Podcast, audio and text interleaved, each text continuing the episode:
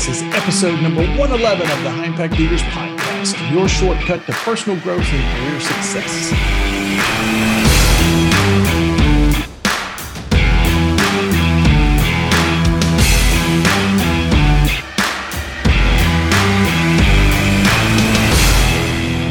Hey there, welcome to High Impact Leaders. I'm your host, Doug Staneart of the Leaders Institute. And our goal is to help you build strong teams while growing a successful business. This week, I'm going to cover a leadership topic that can actually be very confusing because of all of the different facets related to this topic. We're going to talk about team building.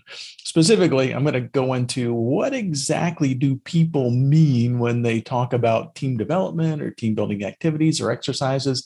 And the reason why this topic is so confusing, by the way, is that the topic is very broad. It can cover everything from building a sports team to company outings and experiences to make corporate meetings more fun and interactive. So there's a lot of ground to cover.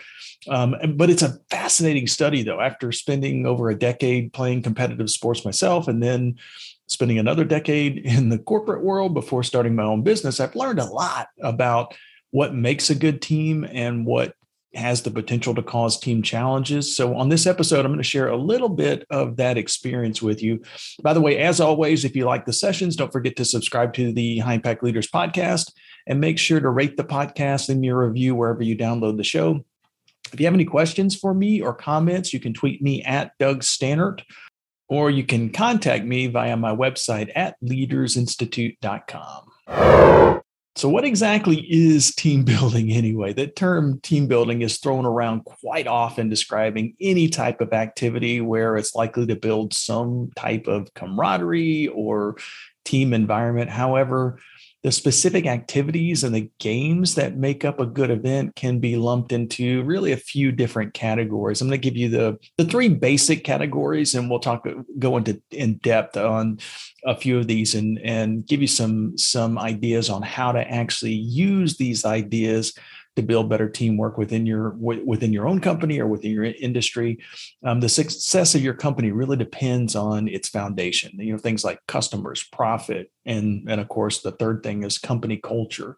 So team building exercises are a great way to connect staff and build that positive team culture. However, the effectiveness of the exercises or the events really depends on the inclusion of the whole team. and one of the ways that you do that is in smaller teams aiming for a shared goal. So some involve a random object, such as a tennis ball, while others um, use puzzle pieces with with trivia questions and that kind of thing. So let's kind of get into the three major types of team development or team building activities. And again, these work whether you are trying to build a, a sports team or a, a, uh, community involvement team or a team of students or a team of business people or a mastermind group or whatever type of team that you're really trying to build. So, the first major category is the team games and exercises. So the the games and exercises are most of the time these are kind of short activities that are kind of fun and competitive they're also typically used as an icebreaker or a warm up to a bigger meeting or an event. So, a lot of times these team games begin uh, in small groups and then they can build into larger groups that are collaborating with each other. People sometimes use these games as entertainment and sometimes they're more of a distraction to break up a bigger event. Some, you know, we've had a lot of speakers and we want to uh, break up the boring stuff that's going on in the meeting and insert something a little bit more fun. And so, hey, let's do a five minute game or activity to kind of get the morale back up and get people back into the, the meeting and paying attention. For the most part, though, these exercises are, are fairly easy to deliver and fairly easy to facilitate. Uh, no matter what your your kind of skill level is. Now you can find a nice selection of these ideas um, on our website at leadersinstitute.com i'll put a i'll put a link in the show notes that can give you a few ideas if that's the type of thing that you're looking for. But you can also just do a search on google or or on uh, youtube and you can find tons of of free team games that you can that you can add into your meeting um, in, anyone by the way can facilitate these types of activities They're if I, I, mentioned that they're free. If, if they're not free, it's going to be something very low cost, you know. But um, they they kind of go beyond board games and jigsaw puzzles, though. I mean, uh, these are these are things that you can use to to really get your team kind of interactive. Um, so I'll give you a few examples here, and then um, and if you want more details about these, just make sure and go to our website, go to the show notes, and it'll give you um, a, a, ton of different examples that you can kind of use that you can use here. So an old standby, by the way, is um, is an icebreaker that's kind of like networking bingo. That's where everybody gets a sheet of paper that has a grid that's similar to bingo, and each box in the grid has an attribute of one or more participants in the room that the holder of the card must then find in the room. So the attributes can be just about anything, such as um, a person with the same middle initial as the holder of the card, or maybe find someone in the room who has both a pet dog and a pet cat. Um, when when they find someone who matches that attribute, they fill in that box and the first person to complete the entire row or column wins. So this one's very common. People use this a lot um, because it is very common and it is used quite often. Um, it, it, can be seen by others as being a little cheesy, but as long as uh, as long as the people in the room don't know each other very well, or they they don't know each other their personal lives very well it's it could be a good way to kind of break the ice and get people to interact um, another low cost exercise is is what we call the human knot. It's where uh, small teams take the hands of various neighbors who are standing in a circle without letting go of their neighbor's hands, the teams must untangle themselves. So, to set this activity up, all you really need to do is just get the number of participants that are participating in this thing or that are playing the game to get around to organize themselves into a circle and then just hold hands with somebody that's across from them or next to them or on the other side of another person with them, that kind of thing. And once they kind of grasp each other's hands, they have to form a straight line. So you just got to make sure that two people uh, are only connected with with one hand. So everybody else has two hands. You know, they're shaking hands with with um, two different mm, team members. Uh, but the the two people that are only shaking one person's hand are going to end up being the end of the the chain. So they just got to work their way around and then group each other. Uh, just I love this particular game because it incorporates multiple skills while still having pretty fun. The human knot requires it requires clear communication. It it requires an agreed upon common goal. It allows a person to step up as the leader, or multiple people sometimes to step up as a leader. Uh, being someone uh, somewhat um, on the clumsier side of thing, you know, a lot of times laughter will will ensue because people start falling over and they move their bodies to untangle the knot. Um, but a bit of create creative thinking uh, on the solution helps a lot. So it gives them a chance to really kind of think outside the box, so to speak. Um, little games like this are, are great ways to kind of break the ice, make meetings a little bit more interactive, and and make them fun. And like I said, we have dozens of these things on our website. You can just follow the link in the show notes. It'll give you a, a bunch of these activities. If you don't like the ones that we're providing for you, you can Google team building games or team building icebreakers uh, or go to um, to youtube you'll find a ton of these things. So the second type of team activity uh, that can be really fun is what's called a team outing. So sometimes you may just want to reward your group or just get them out of the office for some fun and outings are a great way to build camaraderie and create a shared experience for your group.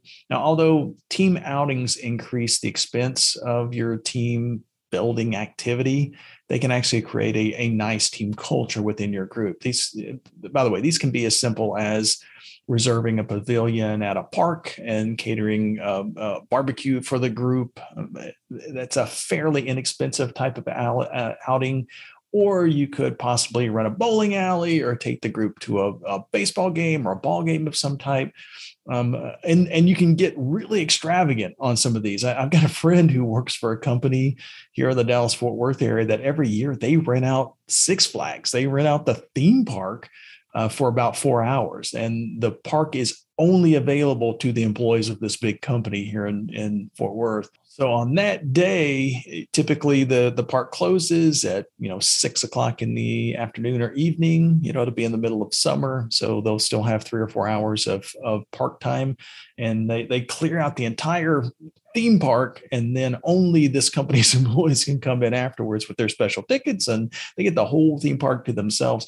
It's it's really fun. It's very very expensive though, but you know if you have the the revenue and the means to do that it th- those kind of things can be a, a, nice treat for your team and it's something that's unique to your organization other types of team outings are things like when, when companies buy box seats or season passes for the local sports teams. Um, some of my favorite memories involved a, a scavenger hunt.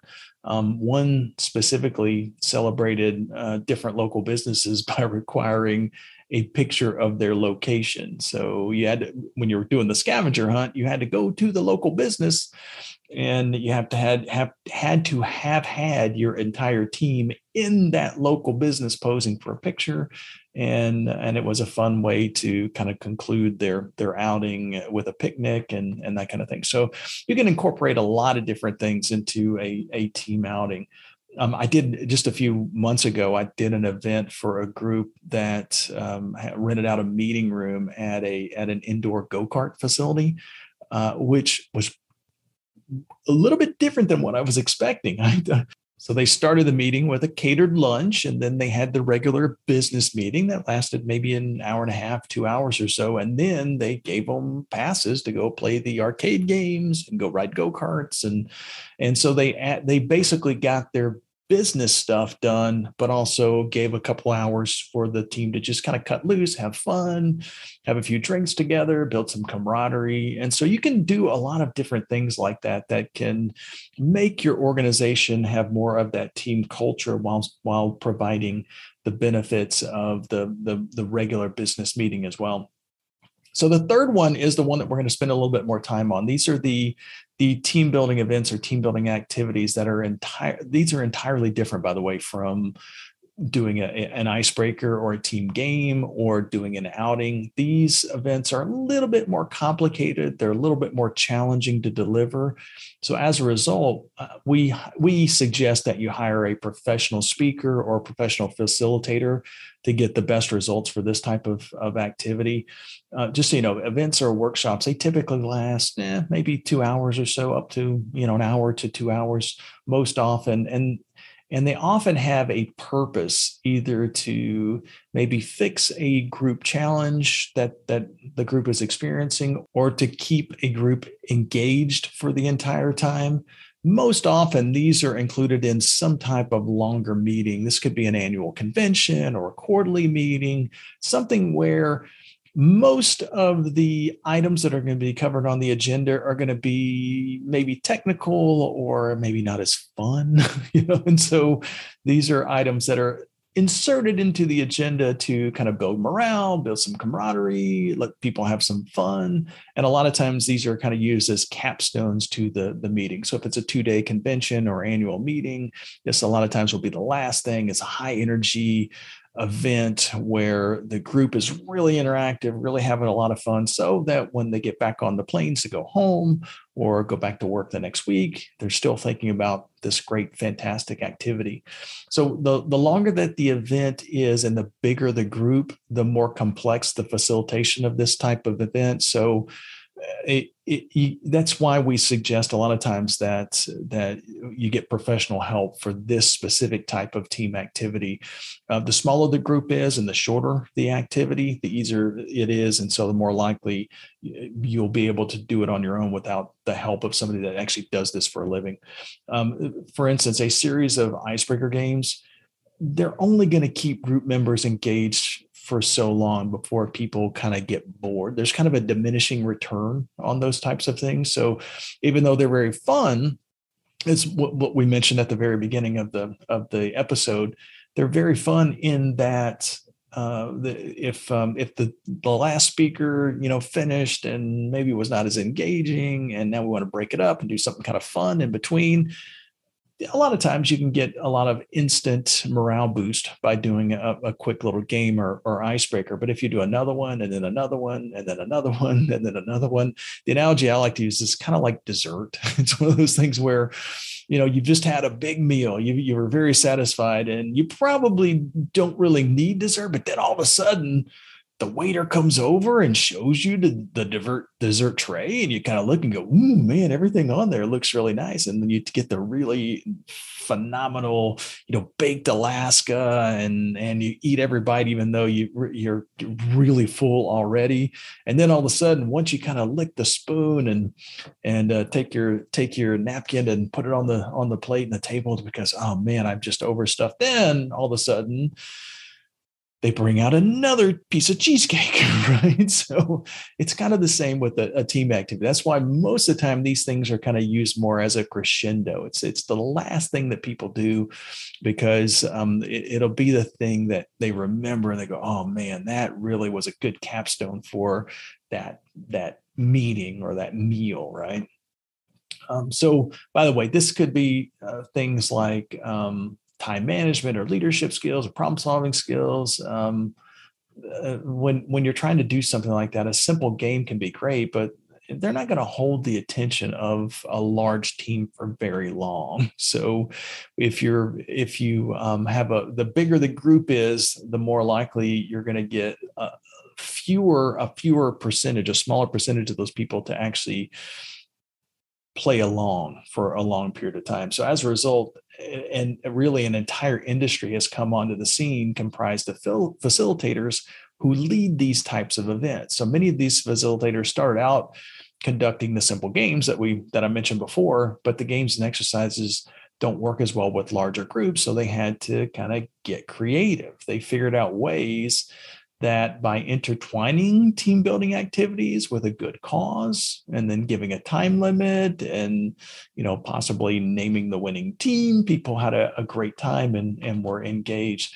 So let me give you a few details about some some ways to make this specific type of team activity work really well. So we're going to talk about the professional team building activities and how how um, you can you can make your team meeting or your annual meeting can really accelerate by incorporating one of these activities. The first major breakthrough breakthrough that came on the scene was um, called charity team building activities. That's one of the things that we started doing back in uh, 2005 was the first one that we did. Uh, and I, I kind of like to think that we were the first group or the first company to, to actually do this, but there may have been a few other companies that were doing it. It just wasn't a big thing prior to the, the charity team building activity industry being created. Once, once, um, once this industry came on the scene though, it be, we find it hard now to actually do a big meeting or event without having one of these types of things in it. So basically, what happens is um, the activities engage the participants in challenges that ultimately conclude with a donation to charity.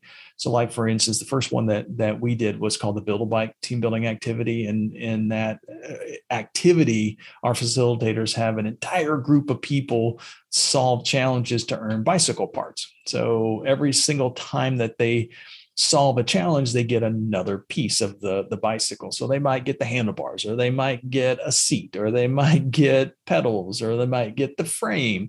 Uh, and then once they have all of the the uh, pieces, they'll they build the bicycles. They put the bicycles together, and then they donate those bicycles to charity. So that was the one that kind of set the stage for the entire industry but since we created that you know 15 20 years ago now um, a bunch of other ones have kind of come on the scene. So, like one, a couple of them that are that are our favorites are where you build an entire mini golf course, like a putt putt kind of thing, a mini golf course out of food items, non perishable food items like canned goods and macaroni and cheese boxes, and then you donate those food items to a food bank or a homeless shelter. Or um, one of them that's very popular right now is where uh, you you stuff stuffed animals for kids that have been involved in a in a trauma of some type. The big thing to keep in mind about these different types of activities, though, is that because there are challenges involved, it's not just a service project. It's not just get together to do manual labor. Yeah, that's fulfilling, but it's not really fun but with this type of with the type of team activities that we're talking about um, as each small group accomplishes all of the tasks that they're assigned they feel a sense of pride in what they've done. And so when the donation occurs they create the it creates the emotional impact at the end of the event as well. So each team gets to present their newly completed bicycle to a young kid or newly completed stuffed animal to um, a special victims unit police officer that's going to give that to a kid um, that has been through some type of trauma. Um, the entire event is kind of uplifting, it's emotional. And it's very rare now that meeting organizers don't add some type of charity activity to the agenda. Um, but, um, just kind of keep in mind that there's a lot of confusion though that can cause problems. So, and this is this is one of the things that we've kind of figured out, especially in the last five or six years, that is really really important about this specific topic, because the big challenge that many event planners or organizers or leaders within companies um, get confused is that they're confusing the games and outings that we talked about prior with a formal event you know, for instance, one team game can be fun and interactive. However, if a facilitator just strings together a series of games over and over to fill a time slot, each additional game will have kind of a diminishing return on enthusiasm. It would be like, you know, playing a board game with your family. I mean, the first one is pretty fun and rewarding. However, if you immediately play a second game and then a third, it's not going to take long for participants, for your kids to kind of lose interest, right? Also, much like any other event, consider the venue too, because uh, manual labor in like three digit temperatures is no longer a fun activity and within somebody's comfort zone. So, if you confuse an outing with one of these formal team activities, you can have a similar challenge. Um, for instance, we often get requests from potential customers where they'll say something like, Hey, we don't really want a team building activity or we don't want an event. We just want to build some bikes for kids. And they forget, though, that manual labor really isn't very much fun. Just you know, just having a team complete manual task, even if it's for charity, is still going to be manual labor. The fun occurs when teams are are working together to solve problems when they're working toward a, a, a, to accomplish a common goal. This allows each of the team members to collaborate and build communication skills. Um, by the way, I know of groups who volunteer to do Meals on Wheels or Habitat for Humanity, and they they feel great satisfaction as a result. But those particular events aren't extremely fun, though. You know, th- these volunteer activities they provide ample team bonding, but for many, it's not going to create a real lasting memory. It's it's like once it's over, it's not one of those things that people are going to really dwell on and think, oh my God, I am glad I worked for such a fantastic company, or I work for I'm a part of such a great team. That they feel rewarded because they've done something good for their community, but it's not as lasting as it would be if it was a fun team activity that has the emotional impact. So if you really want to reward your employees or if you want to want them to have a lot of fun, um, an investment in a great team activity can be very rewarding. Um, there are many, many benefits of team building that are a great opportunity to really gather your staff together and have some fun. Um, so, if you're looking for details about any of those things, just make sure and click the link in the show notes. Well, it'll take you to a few different activities that you can kind of organize. And then, if you need help, with a prof- professional facilitator. We can uh, identify a few in your area that can help you pull one of these things off like a like a champ. All right, so thanks a lot for being a part of the High Impact Leaders podcast. We'll see you next week. Bye, y'all.